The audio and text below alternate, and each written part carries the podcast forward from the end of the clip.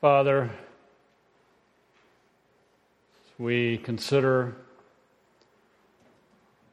some of Job this morning, we come with attentive, responsive hearts, a willingness to hear, a willingness to live out your word through your Spirit, the life we have in Christ. Work in us, for it's in Christ's name I pray. Amen. Pain, struggles, trials are to living on this earth what wings are to an airplane. It's not an issue if we will experience pain and stuff, suffering or trials, but when. Such a mindset is not being a pessimist, but a realist. Therefore, it is wise to learn to live in dependency upon the Lord, dependency upon Christ in our pain, our struggle, our trials. And that requires a biblical, a godly mindset, a godly thinking, a godly love for the Lord. So, to move us in that direction, some thought questions, and we'll come back to these later on. Why do we think we must have answers, explanations for our suffering? That is, our own suffering. Why am I going through this, whatever it may be? Why do we attempt to figure out why other people suffer and then offer answers or explanations? Well, I wonder why Emerson's going through that. I wonder why Rick goes through that. I wonder why you know, the next person goes through what they get through. And we try to figure that out sometimes. Is this statement true or false? We experience trials, pain, sufferings in our life due to our sin, failure, or disobedience. This morning, we want to consider some dialogue between Job and his three friends. And keep in mind that Job was a blameless and upright man. He feared God and he shunned evil. And we know the angels came to interact with the Lord, and Satan also came, and the Lord would have said to Satan, Have you considered my servant Job? And we know that the Lord, under his sovereign control, gave Satan permission to do some things to Job, and Job lost his wealth and his ten children. We know another time, according to chapter 2, the angels again came before the Lord, and Satan also came.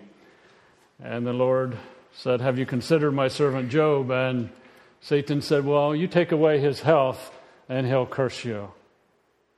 And the Lord said, Go ahead, do that. And we know that Job at the end of chapter 2 has three friends who have come to sympathize with him. He is sitting in the ashes, he's scraping himself, and he has sores from the top of his head to the soles of his feet. So, how do you get comfortable? There's no way to get comfortable. You stand, you sit, you lie, try to stand in your head or whatever. It's just not comfortable. And then in chapter 3, we find that Job curses the day of his birth. Then in chapters 4 through 25, we find that there is interaction between Job and his three friends. They sat with him for seven days. They didn't say a word. And then they started to speak. And it's an interesting conversation that takes place between Job and his three friends. I list some references that we'll look at today. We'll look at some of them, but how they respond to Job. In chapter 4 and verse 1, chapter 4 of Job and verse 1, then Eliphaz the Temanite replied, If someone ventures a word with you, will you be impatient? But who can keep from speaking? Think how you have instructed many, how you have strengthened feeble hands. Your words have supported those who stumble. You have strengthened faltering knees. But now trouble comes your way and you're discouraged. It strikes you and you're dismayed. Should not your piety be your confidence and your blameless ways your hope? Consider now who, being innocent, has ever perished? Where were the upright, or where were the upright ever destroyed? As I have observed those who plow evil, and those who sow trouble reap it. The breath of God, they are destroyed. The blast of his anger, they perish. The lions may roar and growl, yet the teeth of the great lions are broken. The lion perishes for lack of prey, and the cubs of the lioness are scattered. Notice what he says, particularly in verse 7 Consider now who, being innocent, has ever, has ever perished. Where were the upright ever destroyed? And in verse 8, as I observe those who plow evil, those who sow trouble reap it. What is he saying basically to Job? Job, you did something. That's why you lost your children, you lost your wealth, and you lost your health. We find that Job responds in chapter 6 and chapter 7. And then in chapter 8 and verse 1, we find Bildad, the Shuhite, replies. Chapter 8 and verse 1. How long will you say such things? Your words are blistering wind. And they're supposed to be comforting Job. Does God pervert justice? Does the Almighty pervert what is right? When your children sinned against him, he gave them over to the penalty of their sin. But if you will look to God and plead with the Almighty, and if you are pure and upright, even now he will rouse himself in your behalf and restore to you your rightful place. Your beginnings will seem humble, so prosperous will your future be. Notice what Bildad says in verse 4. When your children sinned against him, he gave them over to the penalty of their sin. Job, you lost your ten kids because they sinned. Job again responds in chapter 9 and chapter 10. In chapter 11, we find that Zophar responds. Chapter 11 and verse 2. Are all these words to go unanswered? Is this talker to be vindicated? Will your idle talk reduce men to silence? Will no one rebuke you when you mock? You say to God, My beliefs are flawless, and I'm pure in your sight. Oh, how I wish that God would speak. They would open his lips against you and disclose to you the secrets of wisdom, for true wisdom has two sides. Know this God has even forgiven some of your sins. Pick up with verse 13. Yet if you will devote your heart to him and stretch out your hands to him, if you put away the sin that is in your hand and allow no evil to dwell in your tent, then you will lift up your face without shame. You will stand firm and without fear. You will surely forget your trouble, recalling it only as water going by. What is Zophar doing? Saying the same thing as the other two. Job, you sinned. You did something wrong. This is why you lost your children. This is why you lost your wealth. This is why you lost your health. Job again responds in chapters 12 and 13 and 14. Then we get to chapter 15. We find Eliphaz again is responding. Look at verse 14. What is man that he could be pure? Or one born of woman that he could be righteous? If God places no trust in his holy ones, if even the heavens are not pure in his eyes, how much less man who is vile and corrupt, who drinks up evil like water? Job, you're guilty. You did something wrong. You're guilty.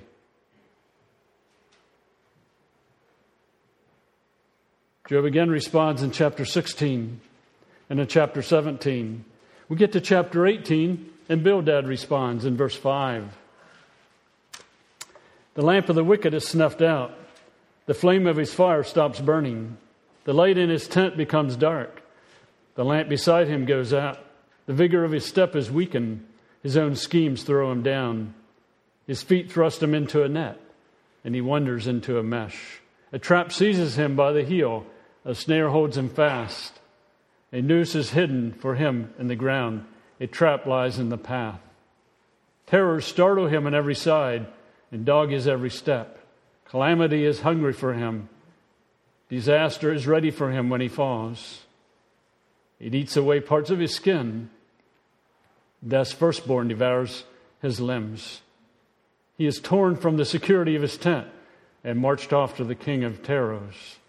Fire resides in his tent. Burning sulfur is scattered over his dwelling. His roots dry up below, and his branches wither away. Is that enough from Bildad saying, Job, you're guilty? What did you do? You did something. Something's wrong here. You surely did something. Job again responds in chapter 19. Then Zophar responds in chapter 20. But notice in chapter 19, 1 through 6. Then Job replied, How long will you torment me and crush me with your words? Ten times now you have reproached me, shamelessly you attack me. If it is true that I've gone astray, my error remains my concern alone. If indeed you would exalt yourself above, above me and use my humiliation against me, then know that God has wronged me and drawn his net around me.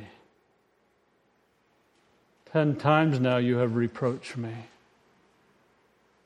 Job, you surely did something wrong. This is why you have the problems that you do. Again, again, and again. And you find that that is present in chapter 20. And that is also present in chapter 22. Job's friends keep saying, Job, you did something wrong. There's sin. Your kids did something wrong. All of the, all of the above passages we considered are what I would call retribution theology. Retribution theology is basically, as I will have on PowerPoint, you get what you deserve. The trial, pain, suffering you're facing is due to the, some sin or wrongdoing in your life. Trials are due to one sowing evil, disobedience, or wickedness. Good people get good things, bad people get bad things.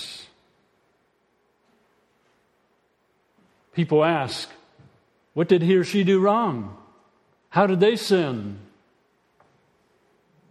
concerns with reward and punishment here and now.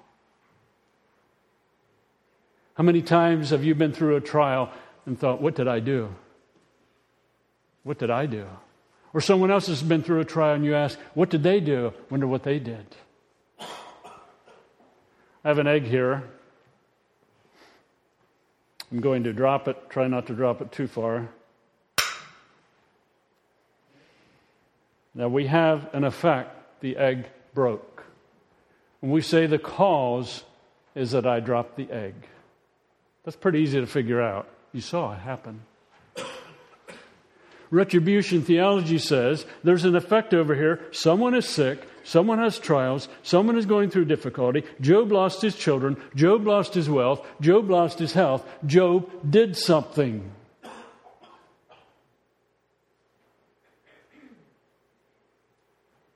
So a family goes through difficulty. The family must have done something. That's retribution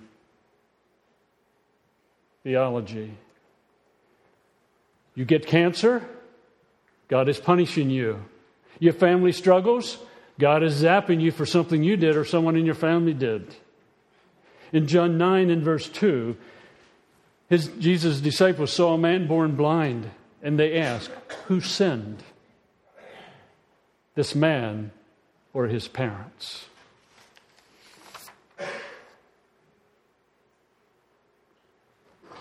Retribution theology is not new. Job's three friends are uh, wondering what's going on here. Surely he did something. And then there's a fourth guy comes on the scene later on in Job, and he basically does the same thing. Job, you must have done something.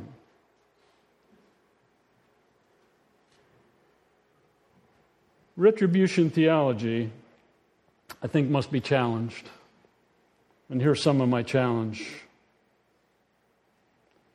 It rules out to some degree the simple fact that we live in a fallen world, which naturally involves suffering.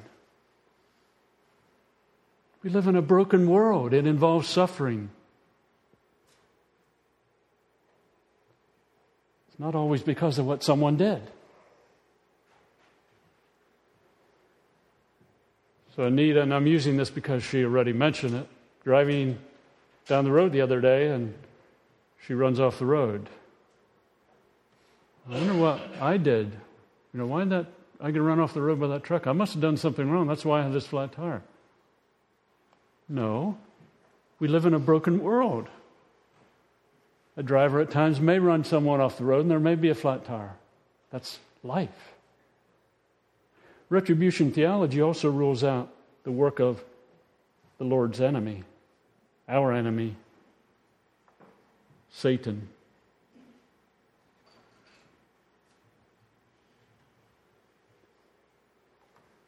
Job's friends had no idea that Satan was involved in his suffering.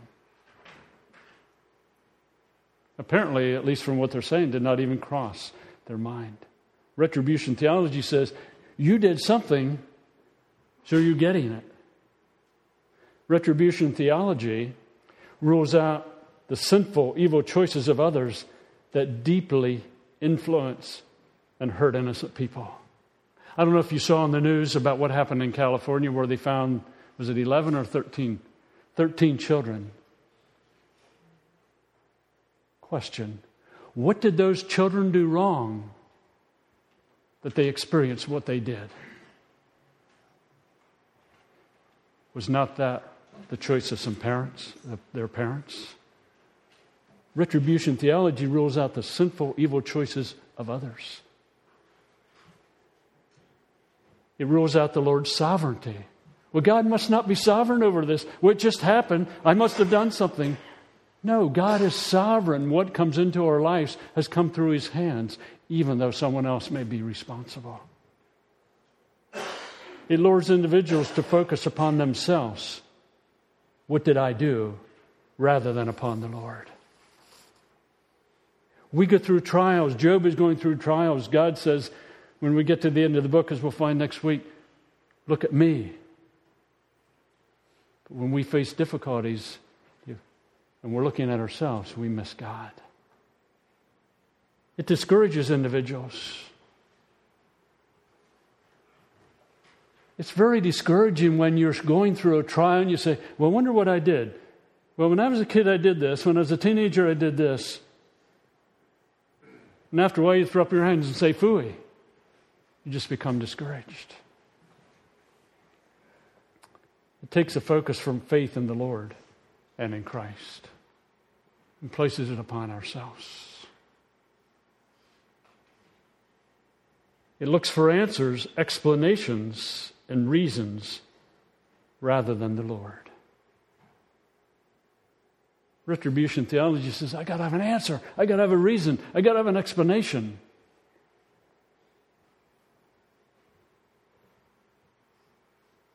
Retribution theology also leads one to his or her own abilities and devices. Just depend upon self and try to figure it out. So when I totaled my Chevelle, my pride and joy, I had some questions for God, and God had to straighten me out. It's not because of anything you did, but I have some things I will, you know, allow you to learn through it. But I was depending upon myself far too long. Retribution theology gives a poor testimony to unbelievers. Christ's life in us is not experienced. We can get so focused on figuring out an answer, an explanation, or a reason that we miss God's power at work in our lives. Retribution theology is a tool of Satan to lure people from understanding the Lord and Christ in their majestic being, character, and works. How many times in the 40 plus years that I've ministered, people have said, What did I do? What did I do? Why am I suffering? Why is this happening to my family? And Job's comforters are trying to say, Job, you did something. And that lures away from seeing God and his majestic character. And as we'll find next week, God brought Job to the point of saying, I want you to see me in my character. You get no answer, you get no explanation, you get no reason. You get me. Retribution theology, it results in a relationship, of suspect. What he, did he do? What did she do? Wonder why they're going through their suffering. They surely did something. Well, why is this family going through all these problems? They surely did something. And we begin to suspect people, you know, suspicious of, wonder what they're hiding. It results in blame rather than acceptance.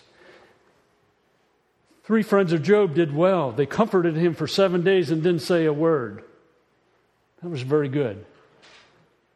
And then they began to blame. Hey, Job, your kids did something, otherwise they wouldn't be, or they wouldn't have died. And they go on and on. It ignores the curse, thus, just being in Adam. Part of living on this earth is living under a curse.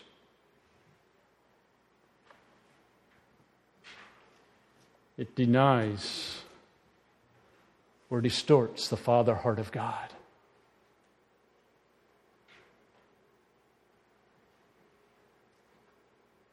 Denies or distorts the father heart of God.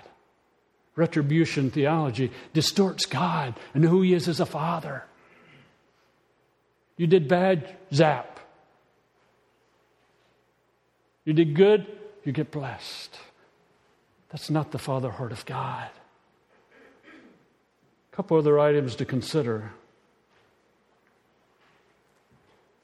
If the Lord is judging or disciplining believers, or I'm sorry, if the Lord is judging or disciplining, believers know it because the Lord has spoken. He doesn't hide himself when he disciplines any more than a parent hides him or herself when he or she disciplines. Anytime I get disciplined by my mom or dad, I knew it. If God is disciplining us, we know it. He's dealing with us. He deals with a father, or as a father does with a son, or a mother with a son or daughter. He doesn't kind of hide and say, Well, you did something wrong. I'm going to get you, but I'm not going to tell you that I'm getting you. What kind of God is that? Anytime God has disciplines, according to Hebrews 12, He lets you know. My father never, in the back of his mind, said, Well, Dan disobeyed today. And what I'm going to do tonight? I'm going to put some crackers in his bed. And I crawl in bed and wonder, What these crackers do in my bed? I don't know. And then as I get older, he, he said, Well, Dan didn't do what he was supposed to do today, so I'm going to slash two of his tires. But I'm not going to tell him what happened. That's not God. Eternal life involves a relationship with the Lord, with Christ, the Holy Spirit, which is open in daily life. This stands in contrast to hide and seek relationship. Christ is our life. He reveals himself. He does not live in secret. Say, well, I zapped you, but I'm not going to tell you that I zapped you. If I discipline you, I'll let you know. Retribution theology places responsibility upon the individual or friends to figure out what's going on in one's life and why.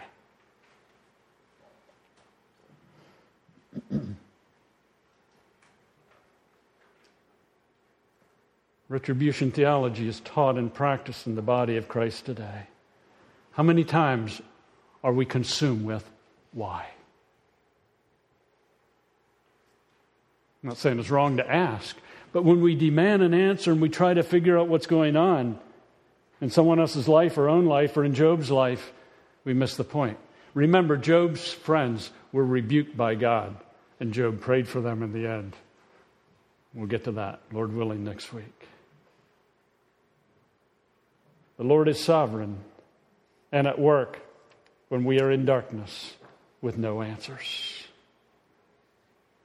Here is Job sitting in the ashes, scraping himself, sores from the top of his head to the soles of his feet. And three of his friends come along and say, Job, you did something wrong. You sin, your kids sin. What's wrong? We're figuring it out for you. You better figure it out.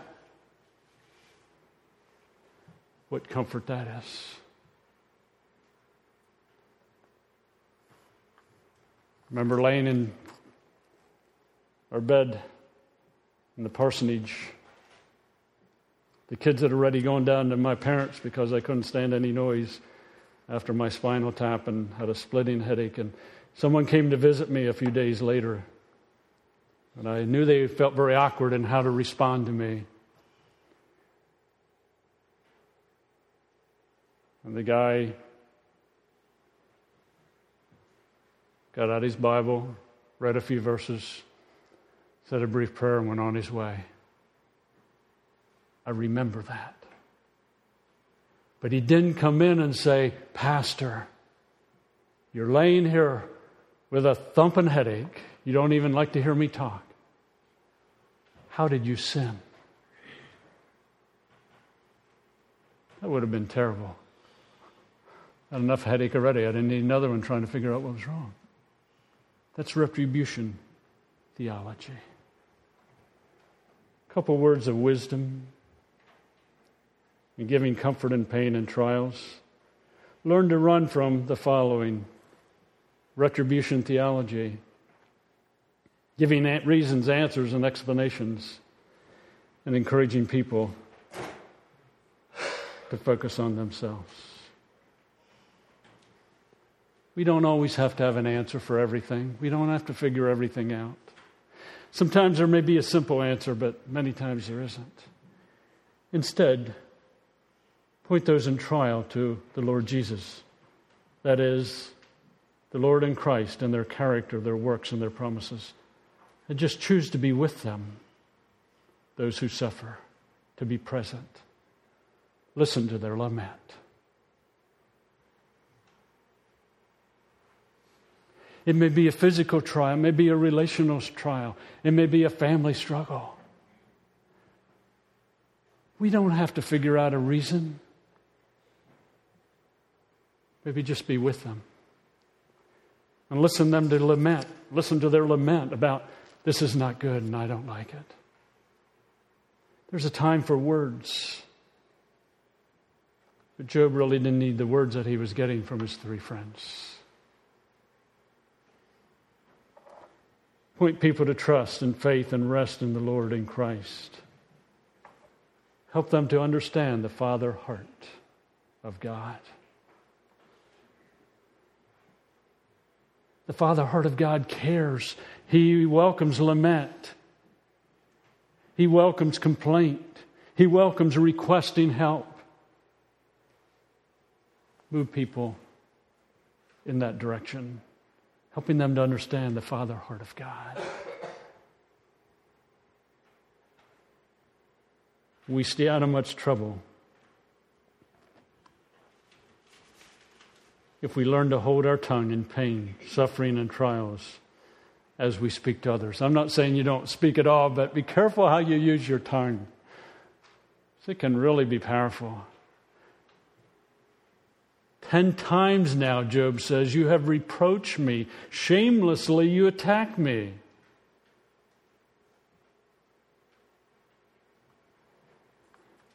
Hey guys, zip the lip. Don't you see Job is in tremendous pain? But they had their retribution mindset, retribution theology. Job surely did something wrong. So, why do we think, or why are we tempted to think we must have answers and explanations for our own struggle? Why do we attempt to figure out why other people suffer and then offer answers or explanations? A few thoughts, not being dogmatic in these, just a few thoughts. We want to be like God. We want an answer. Or we trust more in our answers and explanations and reasons than we do in the Lord. Isn't the Lord enough?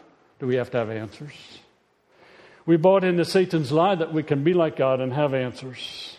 Or we may refuse to trust God in total darkness. We demand at least a little light. The Lord says, It's dark, just trust me. Or we may worship knowledge.